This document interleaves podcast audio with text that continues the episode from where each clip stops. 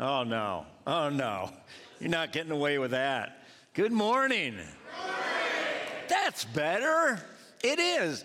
You walked in in sunshine. It's an amazing thing in upstate New York. Uh, one of the things I just want to, to uh, make sure that everybody heard, because of the, all the clap for uh, Mark, there was also another birthday. Bob Adams, right back here.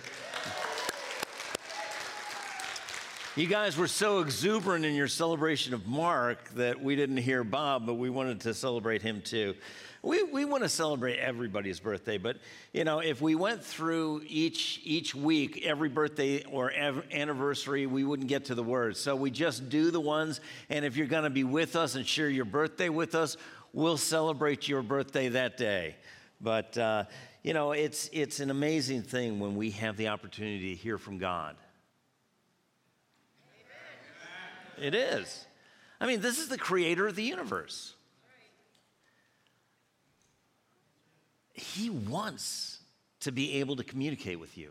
He wants to be able to share himself and his wisdom and all his attributes with us so that we can become what he intended us to become that is impossible without a clear, continuous connection with God.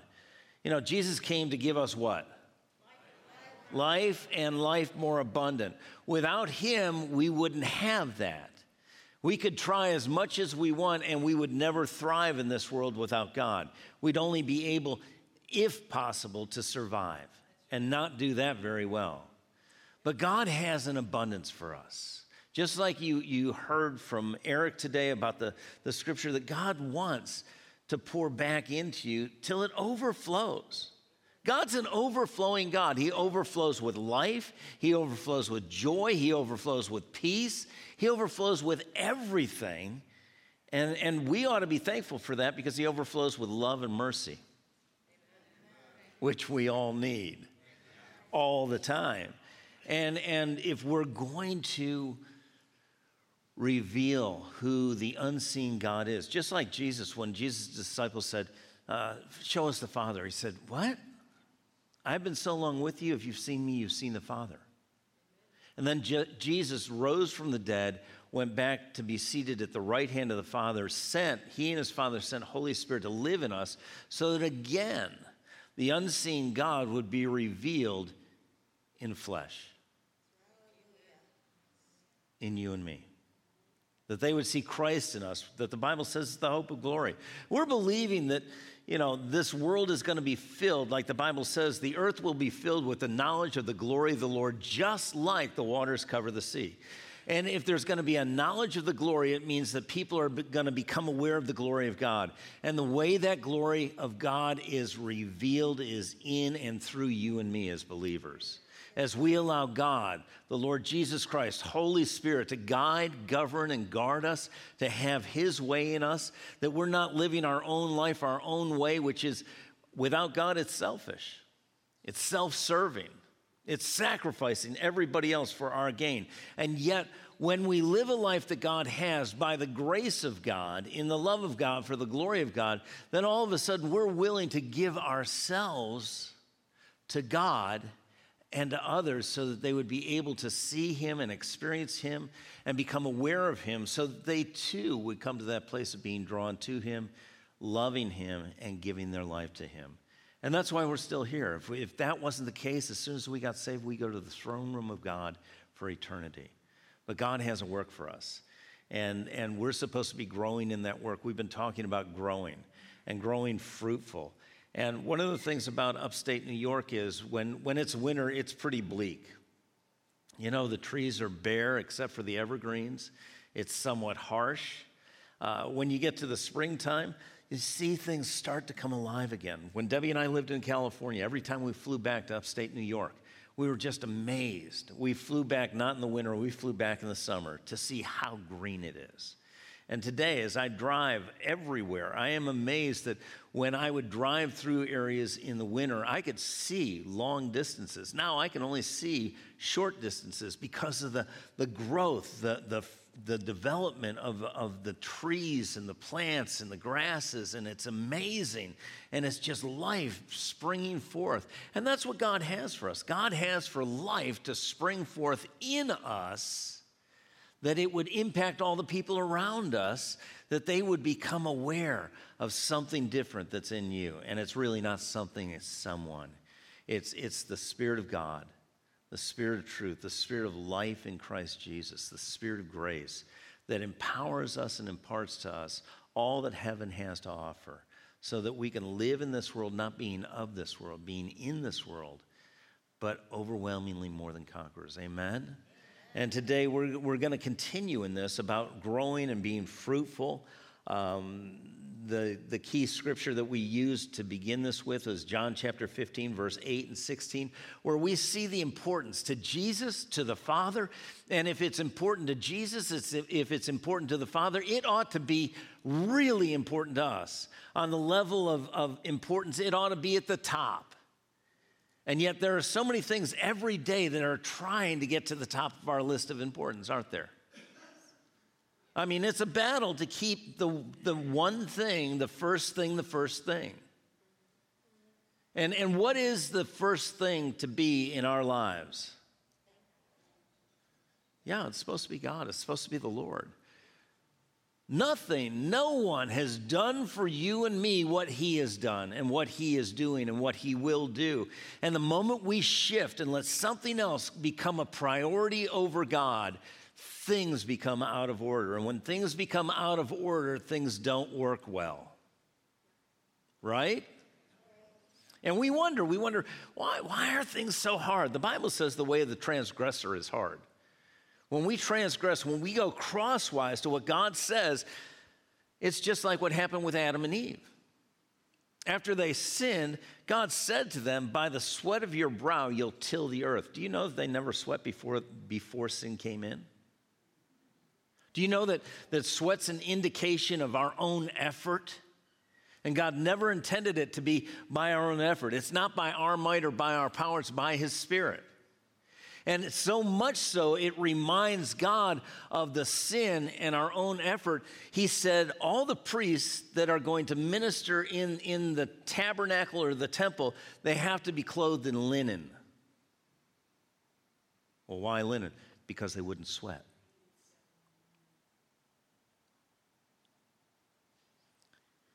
God doesn't want this to be you and me sweating this out. We, this should be no sweat. When somebody says it's no sweat, what's it mean? Easy, it's doable, it's gonna happen. I want you to know with God, it's no sweat. God's faithful, God's powerful, God's all wise, God's all loving.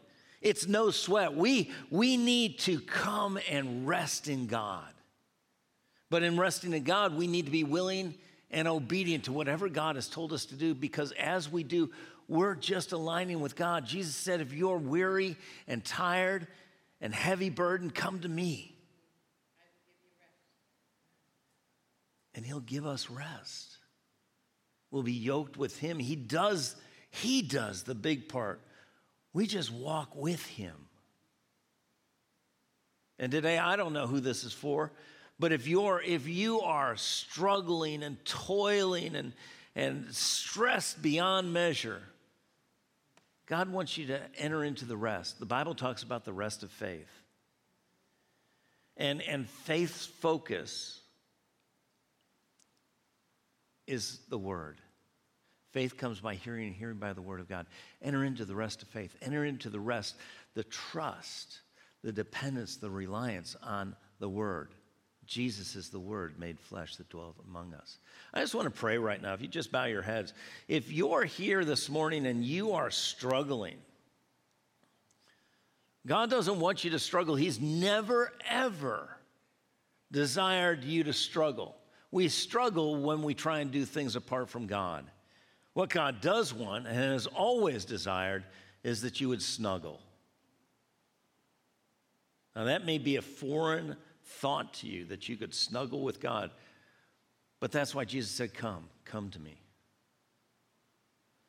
The Father wants you to come right now and drop all your cares with Him. Cast all your care upon Him. You can't be focused on your care or what somebody's done to you. Look, if, you're going to hold unforgiveness in your heart for what somebody's done to you, I want you to know you're the one in prison. And the Bible says, as you sow, you'll reap. And if you're holding on to unforgiveness, you're going to reap unforgiveness. And today you need to let it go. Jesus said, the, the Word of God says that we're to forgive others as God in Christ has forgiven us. How did He do that before we ever asked?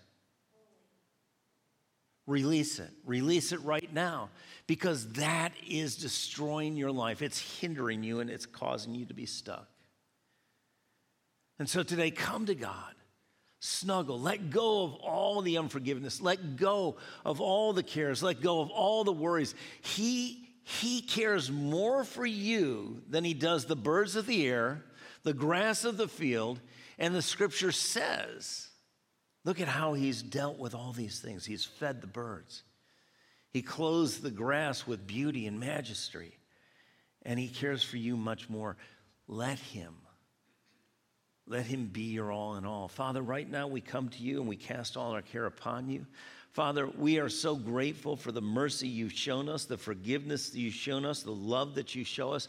And we're, we're today going to be merciful as you are merciful, forgiving as you are forgiving, loving as you are loving, because we are followers. We're supposed to embody who you are so that the world will see you in us. And so, right now, Father, we thank you for the cares and the concerns just falling at your feet. We thank you for the exchange beauty for ashes, joy for sadness, and sorrow. Father, we thank you for peace and hope. Father, we thank you for life flowing again and refreshing and renewing because you're here. You're always wherever we are. And today, Father, we look to you and we request of you to impart to us what only you can give, to cause us to go from glory to glory, to empower and impart to us the ability to be overwhelmingly more than conquerors in all things. And we thank you, Father, for the good work that you've begun in us, that you are faithful to complete. Because you are at work in us to will and to do your good pleasure. We give you all the praise and the glory and the honor in Jesus' name. And everyone said, Amen. Amen. So, again, back to these, these scriptures that Jesus spoke, it's revealing the priority and the prominence of fruitfulness. God expects it. God expects fruitfulness from every one of our lives. And it's not a new, new idea or a new concept that He's just bringing into us. In the beginning, God created the earth, and every time He would create, He would create the birds and the fish and, and man, and He would say, Be fruitful. There's a mandate in the scripture in Genesis that as long as the earth remains, is it still remaining? Yeah. He said there'd be cold and heat, winter and summer, seed time and harvest. It's talking about fruitfulness. There's always going to be fruitfulness. There's going to be, when it's winter here, it's summer in another part of the earth. There's always fruit that's being produced in the earth. There's never a time that fruit has stopped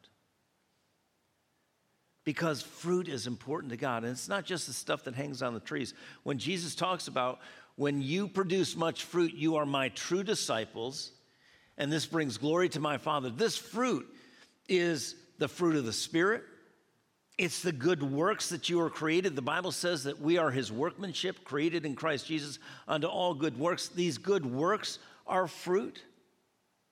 The Bible says when people see your good works, they'll glorify your Father in heaven. It's the fruit of the Spirit, it's the fruit of good works, it's the fruit of righteousness that causes people to be drawn, they think towards us, but it's really towards Christ in us. And, and this is what glorifies the Father.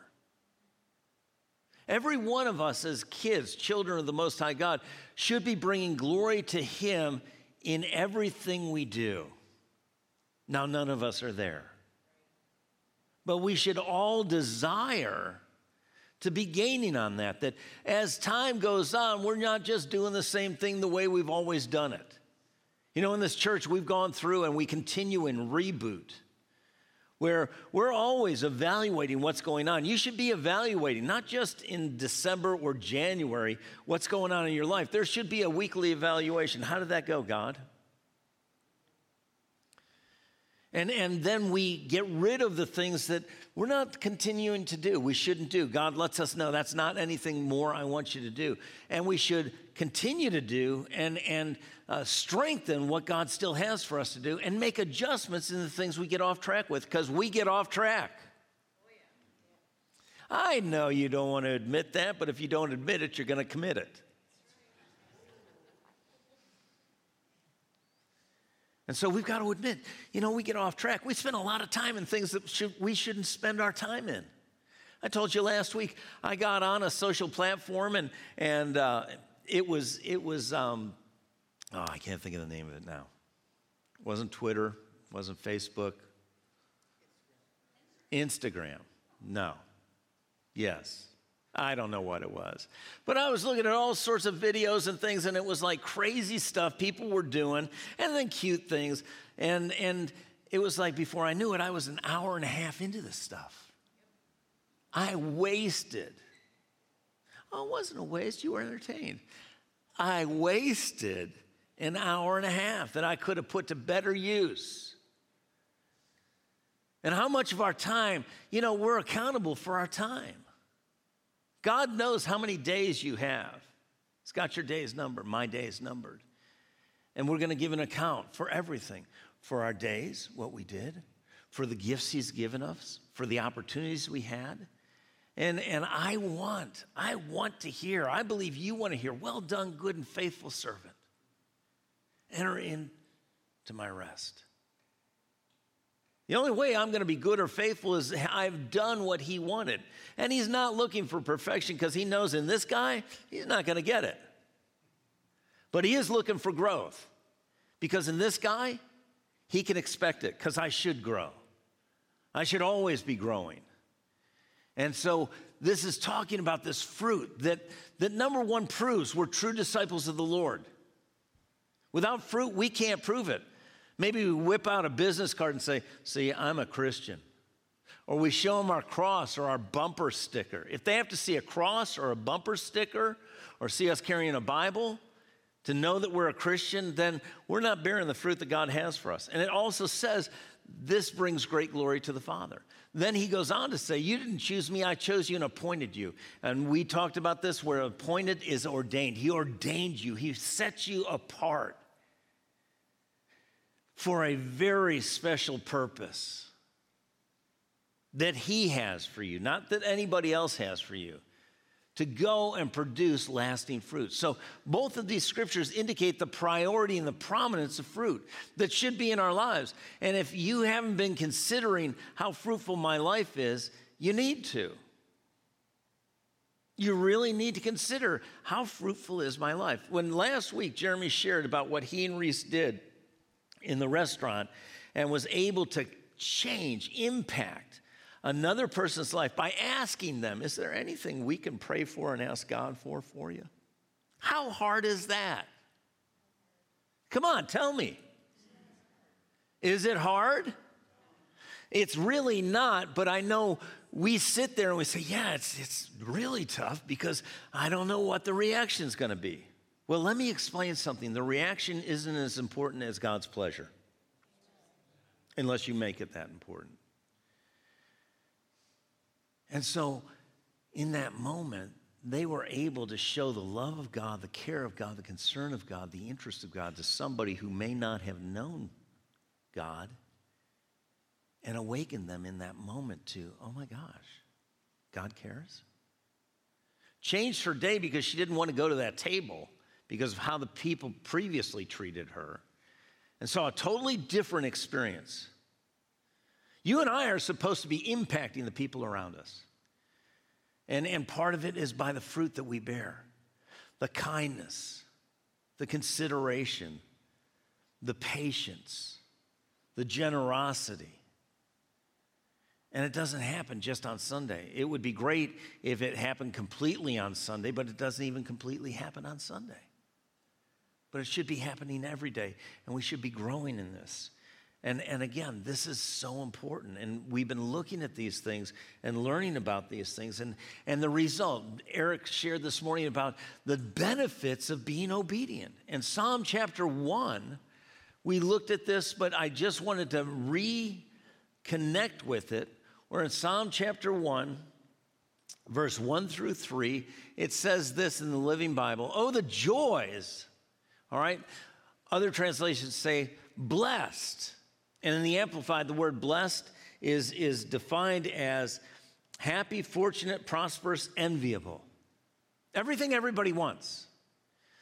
The joys of those who do not follow evil men's advice and do not hang around with sinners, scoffing at the things of God, but they delight in doing everything God wants them to do. Oh my gosh, I got to do everything God wants me to do. Do you know why God wants you to do it? because your life is going to be able to experience the abundant overflow of life, the, the prosperity, spirit, soul, body, financially, relationally, the peace, the joy, all of those things. Delight at doing everything God wants them to do.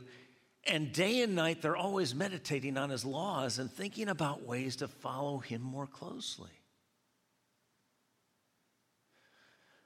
We're going to follow somebody. The Bible says you can't serve two masters, but you will serve one. And unless we pick that master, that master is going to pick us. And God wants to be our master because he knows what's best for us.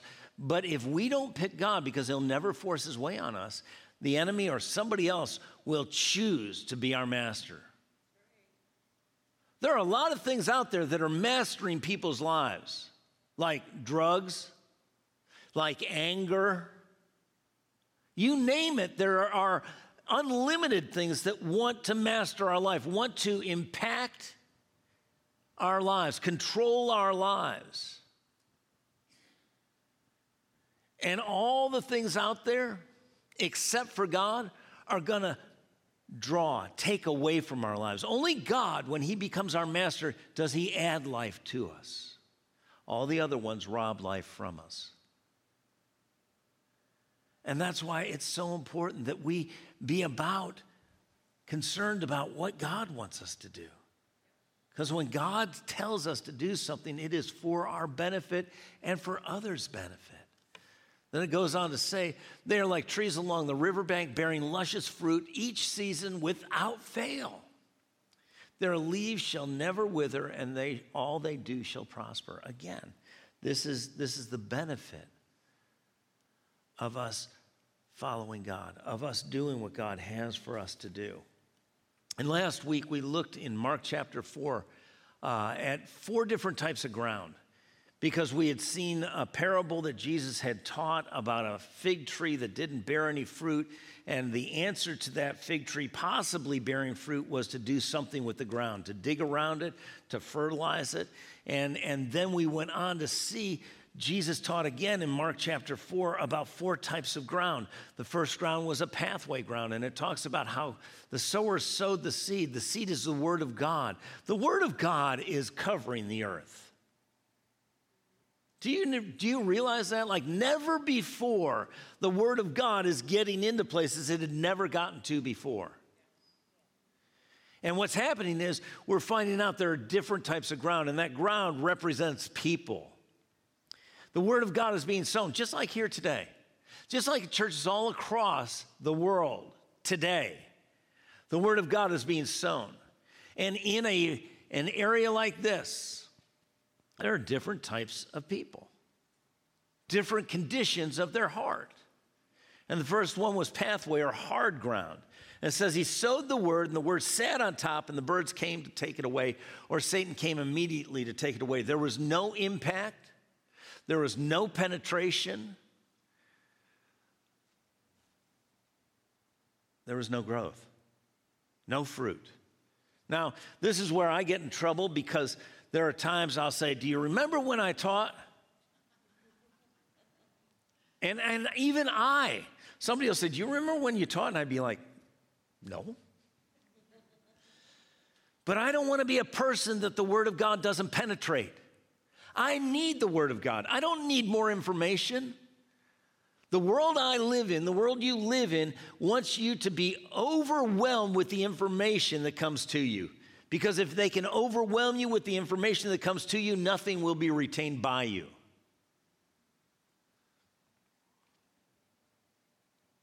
But I will tell you of all the things that come to us daily or weekly, the most important thing is the Word of God. The psalmist said, I hid your word in my heart that I wouldn't sin against you. You know, our, our, our ability to resist sin is directly related to our willingness to submit to God, to his word. That's what James says. Submit yourself, therefore, to God and resist the devil, and he'll flee. You and I can't resist the enemy until we've submitted to God. Well, how do you submit to God? You submit to his word. You find out what the word says, and then you do what the word says. Because if we're hearers of the word and not doers, we deceive ourselves. That's what the scripture says. Well, I don't deceive myself, but I'm not doing everything I hear. Well, there's a gap there in all of our lives. That gap is what the enemy exploits what he gets into. And it causes us to be overwhelmed. The second, that pathway we talked about, the type of Christian is casual or complacent. Another, another term for that is lukewarm. Anybody remember what it says in the book of Revelation about lukewarm Christians that God wanted to do? He wanted to vomit them out of his mouth. He said, I'd rather have you be hot or cold, but not lukewarm. If, if, the enemy can get the church, the body of Christ, the believers into lukewarmness, casual Christians, complacent Christians, then the Word of God will never get in and do the transformational work that God intended it to do. And unfortunately, this is happening in our, our society and in our world. The second ground was stony ground. It's where they had a veneer, a thin layer of good ground. The hardness had been broken up, so the ground was good enough. When the seed was sown, it began to, to grow roots, but the sun came up and it wasn't deep enough. There wasn't enough depth because it was hard below it. And there was just a little bit that was broken up. And it says that it died off because of the sun. And, and Jesus explained this and said, that these are the Christians that re- these are people that receive the word with joy. They're real happy about it. They're excited about it. They're emotional about it. But when persecution, when persecution and trouble come for the word's sake, you know, the enemy's going to stir up trouble to try and get the word from you not just to hurt you, he wants to rob you of the word that fortifies you and empowers you to be who God has for you to be. And then it says, once that comes, they become immediately offended they become displeased, indignant, and resentful. This happens when people get the word. They're excited about the word. They hear about the word. Oh my gosh, good measure, pressed down, shaken together, running over. Can, can, can I have what God has for me? But it doesn't happen right the way they want it. Just the way they want it, when they want it. And, and they become upset with God. They become offended. And it says they fall away. They stumble and fall away. That, that, that fall away is the word apostasy. The Bible tells us before the return of the Lord, there's going to be a great apostasy, a great falling away of Christians from the faith. It's not coming, it's already here. It's happening all around us, and it may be happening with you. Then there's the thorns, where it was actually the ground itself was good ground. But what happened was it was no different than the ground that bore 30, 60, and 100 fold. But that, that good ground Somebody didn't guard it. And so thorns and weeds were allowed to be sown in that good ground. And we all know if you sow seed, good seed, and you sow weeds, the weeds are going to grow quicker. And that's what happened in this ground. The weeds grew up and they choked out and suffocated the word and became unfruitful. And, and what does it say those thorns and those weeds were that choked out the word? It tells us there are four, four sources of these thorns and weeds that choke out the word the world, the cares and anxieties of the world. If you are anxious and, and stressed about everything everybody else in the world is stressed about, and I'm telling you, there is a, a, a move on to get you so stressed out, you'll shut down. But that chokes the word out. It chokes the word out. And then, then it talks about the distractions of the age. Just like I was sitting and looking at these videos and, and this, these cute things, I was distracted. There was nothing good. Oh, well, you enjoyed it, didn't you? I was amused. I was entertained. But I wasn't enlarged. I didn't grow and I want to grow. There's time is too short to be wasting time. It's always too short to waste. So the distractions of the age. And then it talks about riches, the pleasure, the false glamour, and deception of riches. These are all the things that grow up in our lives. The false glamour, we think if I just had enough money, things would be easy, it would be good. I want you to know look at people who have a lot of money. A lot of people that have a lot of money are not real happy because they don't have the money, the money has them. There's a difference. Money is a great tool, it's a terrible master. Again, like any master other than Jesus, it will rob your life of joy and of peace, of all the things that only God can give us. And then the last one was cravings and passionate desire for other things. These are the things that grow up in our lives because we let them.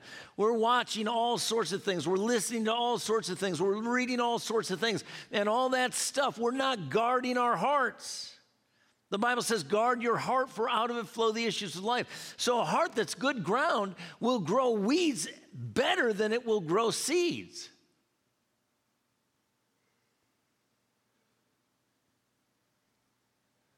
And it says they grew up with the seeds and the word became unfruitful or fruitless because they crept in.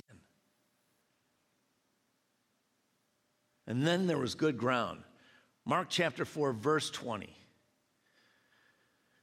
It says, But those last seeds, those sown in good soil, those people hear the word, accept it, meditate on it, act on it, and bear fruit. A crop 30, 60, and 100 times larger than the farmer dropped to the earth. Now, when we read that, all I can tell you is about me. I see that there is a variety of production there, right? 30, 60, or 100 times. And, and it's producing something that's good, something that's valuable, something that's desirable, both to God and should be to us and to others. This fruit that draws people to God. How many of you want just the 30? Your life to be a 30 time production. Oh, okay. How many for 60? Really? What do you want?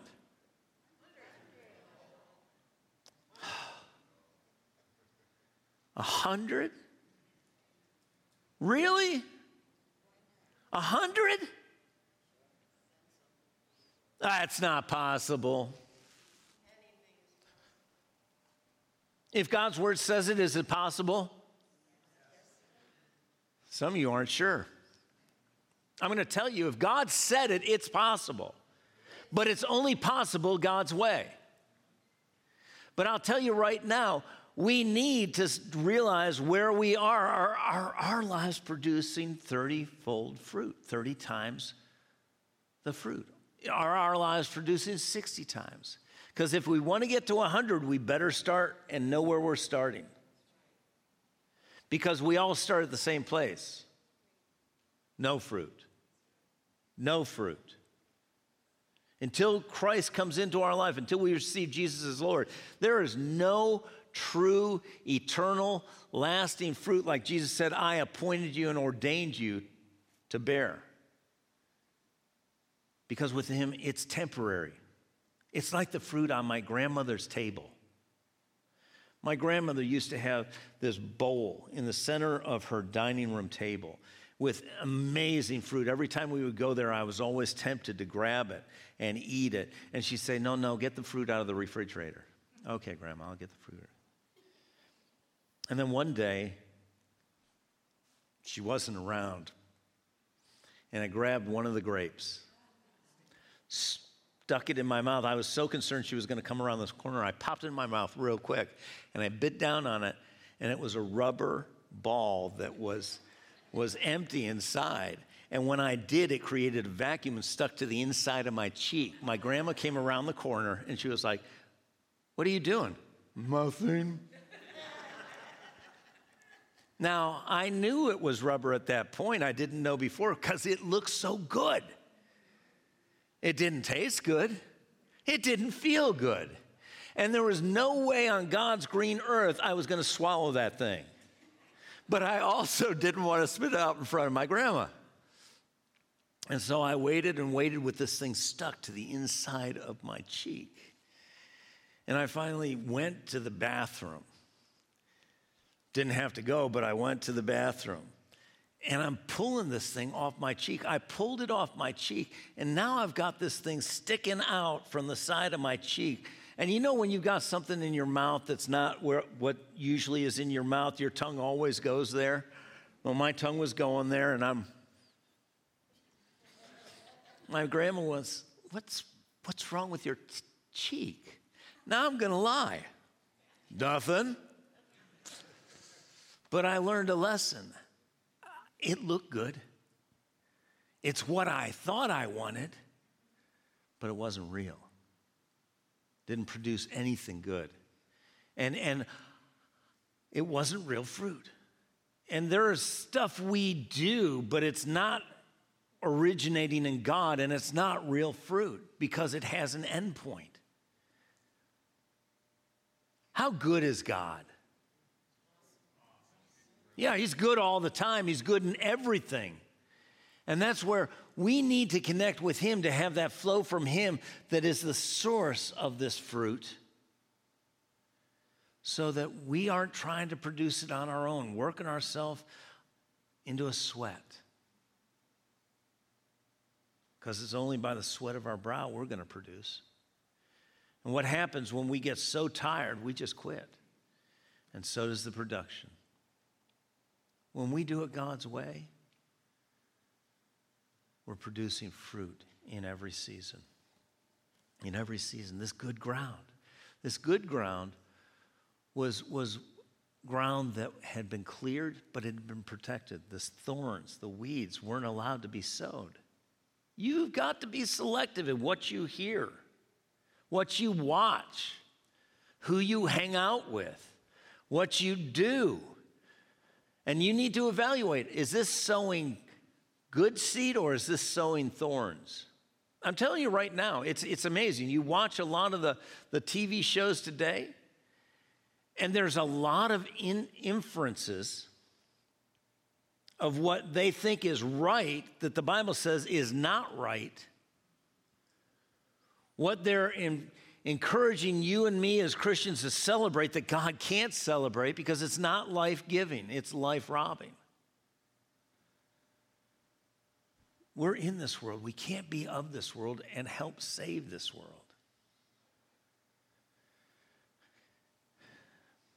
Thirty, sixty, or 100 times because they accept it, they hear it, they accept it, they meditate on it, they act on it. All of those characteristics are very important. And now we're going to go to a portion of scripture that we're going to spend some time in. Not today, but we're going to be spending time in this not next week because Stuart and Chantal Winograd, Rabbi Stuart is coming. You need to be here. Hear what's going on. He's got a word from the Lord for us. He's also got a report of what's going on in the Ukraine and other areas of the world that we support them in their ministry in. It, it, it's it's, it's going to be amazing. But in, in looking at this 30, 60, and 100 fold, we've got to get this. And the way we get this is by looking at another teaching Jesus did. But we're going to go to the last part of what we're going to be viewing, and it's in John chapter 15. Isn't that amazing? We've already been in John, but we're going back to verse 11. All right, verse 11 in John chapter 15 in the Amplified, Jesus says, I have told you these things that my joy and my delight may be in you, and that your joy and gladness may be full measure and complete and overflowing. There we have the overflowing again. That's God. That's your God. God doesn't just want to give you a little bit, He wants to give you overflowing because He wants you to have more than enough to fulfill your life and for you to begin to fill other people's lives. Because God says it's more blessed to give than receive. But we have this tension of if I give it, am I going to have it? And you've got to know if God's given it to you and you give it away, as you sow, you'll reap, and He'll have it good measure, pressed down, shaken together, running over. Overflowing God. Your God is an overflowing God. Jesus didn't come to give life, Jesus came to give life and life more abundant, overflowing life. And so, right here, he's told them these things that precede what we're going to be studying out so that his joy would be in them. Now, can anybody tell me about what the Lord's joy does? Thank you. Nehemiah 8:10 says the joy of the Lord. Isn't this what Jesus said? My joy, isn't it his joy? Are we on the same page? The joy of the Lord is our strength. Now, I don't know about you, but I know I need strength beyond my ability to have strength every day. And this says, Jesus said, These things I've said to you, so that my joy, the joy that'll give you strength, may be in you. Your joy will be full and complete and overflowing. That means that when we face whatever we face, and none of us know what we're going to face, but God does. God's already ahead of you in your future. God is preparing and providing for you what you're going to need when you face what you didn't know you were going to face. Oh, that was good. If you would take that away from here today and know that God is already prepared and providing for you what you need when you face what you didn't know you were going to face, but He did, you'll never freak out at another thing that you face. That would take a lot of stress out of a lot, a lot of people's lives, wouldn't it? If the next time you face something and, and you just acknowledge that, you know what? I didn't know this was going to happen. I didn't want this to happen. I don't deserve this happening, but it doesn't matter. God knows it. God's prepared. God's provided. Okay, Lord, what do I need to do? And, and whatever it is, God's got this, this joy, this strength, this, this hope, this confident expectation of good when all hell is breaking loose. All heaven is available. You and I are living in a world that's getting worse and worse and worse. And we should be coming more confident than ever before. We should be less shaken, less stressed, less full of care and fear than ever before because our God is with us. Our God will supply all our needs according to the economy. Well, you would think that's what it's according to, the way we act sometimes. According to his riches and glory by Christ Jesus. It doesn't matter if the gas gets to $1,000 a gallon. Oh, maybe it doesn't matter to you, it matters to me. Yeah, it matters to me, but I know God's going to make a way. Maybe I don't have to drive as much as I thought I did. Maybe I don't have to drive at all. Maybe I just need to get a bicycle. I got a bicycle. Maybe I ought to just use it. I mean, really, what, what excuse do we have around here? It's not like you're riding on major highways. You could ride a bicycle to all the things you need and get little baskets for the side to put your groceries in. Uh, just a thought. I know it's like, I'm not thinking that. Okay. All right. But Jesus told them these things so that they'd have the strength they needed. Do you know when this was? That, that he said this? This that we're going to be studying was said to the disciples in the last time they would have any peace. The quietest time right after the Lord's Supper, the, the, the Passover meal they ate in the upper room. And what preceded this, Jesus had been telling them, you know what? My kingdom's coming but I'm, I'm going to be going. What do you mean you're going? You're, you're going to take over for the Romans. No, I'm not doing it that way. I'm, I'm going to go through some very difficult and demanding things. And, and that's where you know, he, he was sharing things with them. He's in the upper room. He's washing their feet. He's saying to them, you know, this is, this is an example you all should be doing. You should humble yourself. You should care and look out to take care of others and serve them. He identifies Judas as his betrayer. Judas leaves. And then in chapter 14, oh, he predicts Peter's denial. In chapter 14 of John, this is right during the Last Supper he, he teaches some things. In John chapter 1, he says, Let not your hearts be troubled. You believe in God, believe also in me. And he's saying this because they're getting really anxious. They're getting really nervous. They're getting really disturbed and upset about the fact that he's saying, I'm going to go. And then, then he goes down, dropping down to verse 18. He said, I will not leave you as orphans, I'll come to you. Because they're panicking. Man, this guy they've been following for three years has said, I'm not going to be with you. I'm going to be going to my father. What do you mean you're not going to be with us? What do you mean you're not going to take over for the Romans? What do you mean? The bottom has dropped out of what they had expected. Their stress level is through the roof. They're not liking what they hear. It's just like sometimes we don't like what we hear. And yet God's telling us the truth. We need to hear it.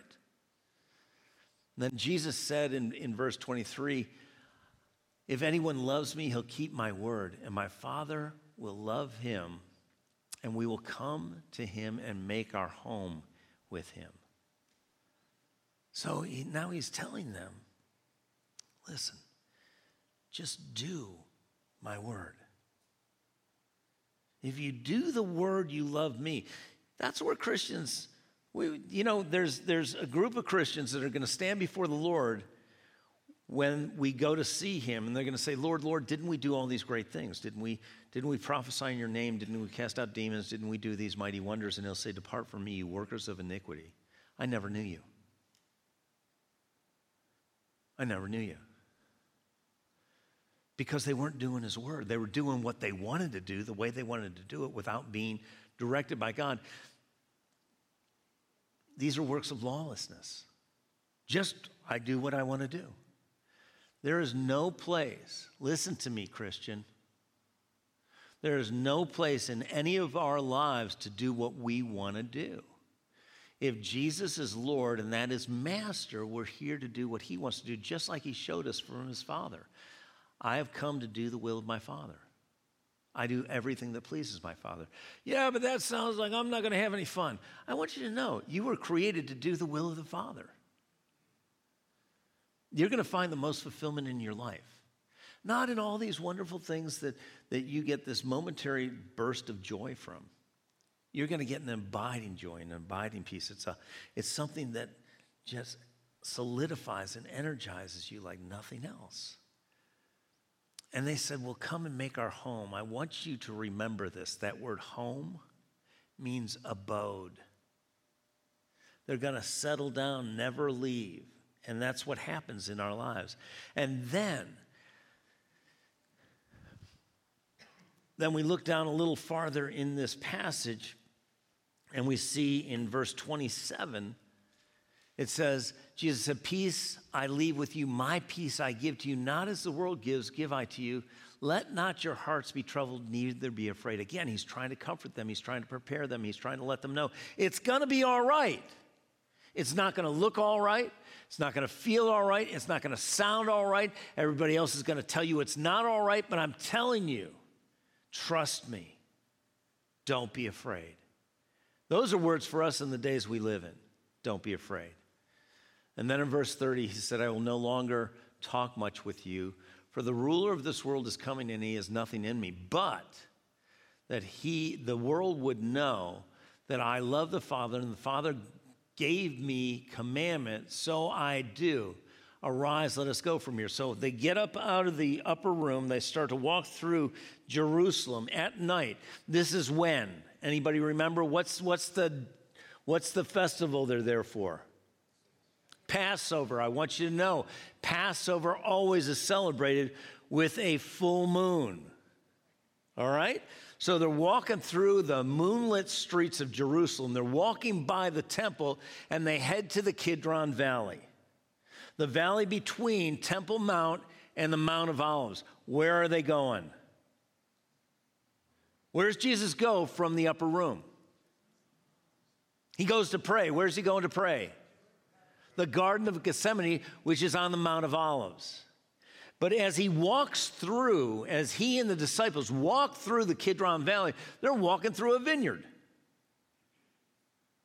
There are vines everywhere.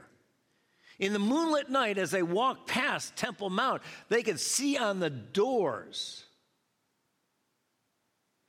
a golden vine, carved vine in the moonlight. They're walking through these vineyards on their way to the Garden of Gethsemane, on the way to the cross. And in John chapter 15, he pauses in his walk through the Kidron Valley.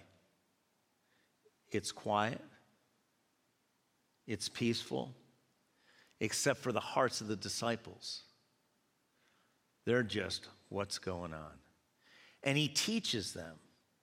He takes a moment to teach them. And in John chapter 15, starting in verse 1, and I'm just going to read through this, I'm asking you, please, between now and two Sundays from now, I ask you to read this portion of Scripture. John chapter 15, verse 1 through 11. And Jesus said, I am the true vine. The Father is the vine dresser. Every branch in me that does not bear fruit, he takes away. Every branch that bears fruit, he prunes that it may bear more fruit. You already are clean because of the word which I have spoken to you. Abide in me, and I in you, as the branch cannot bear fruit of itself unless it abides in me. It abides in the vine. Neither can you unless you abide in me. I am the vine, you are the branches. He who abides in me and I in him bears much fruit, for without me you can do what? Without me you can do what? Without him, we can do what? All right. Jesus said it. We better believe it because there's a price to pay if we don't. We're going to deceive ourselves. We're going to fall far short of what God has, has intended for us. If anyone does not abide in me, he is cast out as a branch and is withered, and they gather them and throw them into the fire, and they are burned. Ooh, that's scary, isn't it? He said, I'm the vine, you're the branches. Now we're reading that they're gathering branches and throwing them in the fire. If you abide in me and my word abides in you, you will ask what you desire and shall be done for you. How many of you want to be able to ask God for things and you know you're going to get what God has for you? I'm telling you, I don't want to waste time in prayer. I want to know my prayers count. This is going to help us. By this, my Father is glorified that you bear much fruit, so you will be my disciples. Now, I just want to quickly, before I release you today, I want to tell you that this corresponds very, very directly with Mark chapter 4, verse 20, where there was the th- three preceding types of soil had no fruit ultimately produced. The last one had 30, 60, and 100. This will, this will show us how do we get to the place of 30 or bearing fruit? Because it says there was no fruit, and then there was fruit, and then there was more fruit, and then there was much fruit 30 more, some fruit 30, more 60, much fruit, which means everything a hundredfold. But we have to understand this is a key to helping us recognize what, what God has to do, what we have to allow God to do, and what we need to do in our lives for us to bear fruit so that we glorify the Father, bring great glory to His name, that we prove that we're true disciples of Jesus. Because if we don't have fruit, nobody's going to know. And there are a lot of closet Christians, there are a lot of fruitless Christians. And in the days we live in, there needs to be fruit fruit for God's glory, fruit for the blessing of people around us in the body of Christ, fruit to draw people from the world into the kingdom.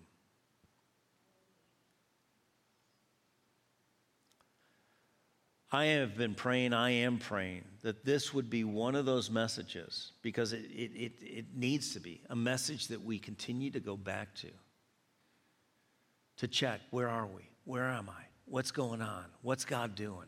Because we'll see what God does to help us bear fruit, because God always wants us to bear fruit. It's His mandate, it's His plan, and it is our privilege to be fruit bearers, bringing glory to our Father and revealing the Son, like every head bowed, every eye closed. The only way that happens is God has his way. We allow him to have his way. But it doesn't happen just because we go to church. It doesn't happen just because we read our Bible. It doesn't happen just because we pray. It, it, doesn't happen just because we do good works. It happens because God is allowed to be God in our life. It begins with a relationship where we turn our backs on how we did life before, where we ran our life or somebody else did, and we turn to Christ and we entrust Him with our life. We repent, we turn around.